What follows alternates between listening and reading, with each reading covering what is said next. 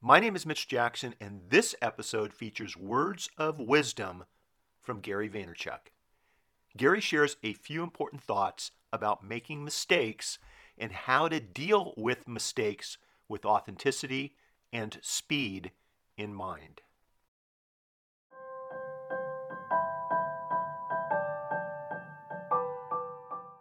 Right? Like like we can pretty much forgive and even on that a lot of people like I, I, mean like really like we are a forgiving forgiving nation.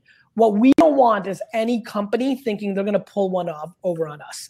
It's unbelievable. We are visceral to the bullshit. And so i would say it's super important to get in front of it. And yeah i mean i think the more again back to the politician conversation we had the more the ceo of a company can say you know hey, we this is the issue. Here it is, and it's very real. And the less it's we at Samsung, you know, clearly the PR person, it lacks that authenticity. But listen, by the way, do you know how many publicly traded CEOs are uncomfortable in front of the camera, are not good at improv, right? Don't know, right. like need to read. So I don't think there's any one size fits all. I would just say the most authentic in the fastest way possible. Look, I, I I plan on making mistakes in my life over the next 50 years because I'm a human being.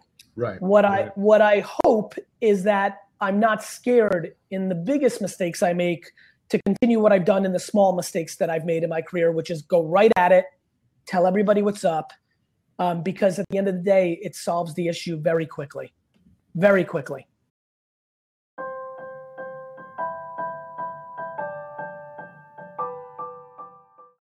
So, what'd you think? Do you make mistakes like the rest of us?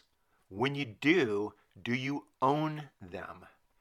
Do you or your team members deal and fix mistakes with authenticity and speed? If you enjoyed today's show, please subscribe to and share the 10 minute podcast with your family and friends.